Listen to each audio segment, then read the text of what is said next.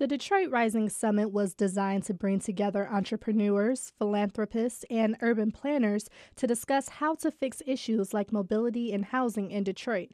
Entrepreneur Nicole Farmer spoke at the conference. She says the summit shows the community that there are people who care a lot of times I think the uh, regular Joe that's sitting there, that's going to work, you know, stuck in traffic, and they're dealing with their everyday life, they don't feel as though no one cares about the rest of the world's problems, much less theirs.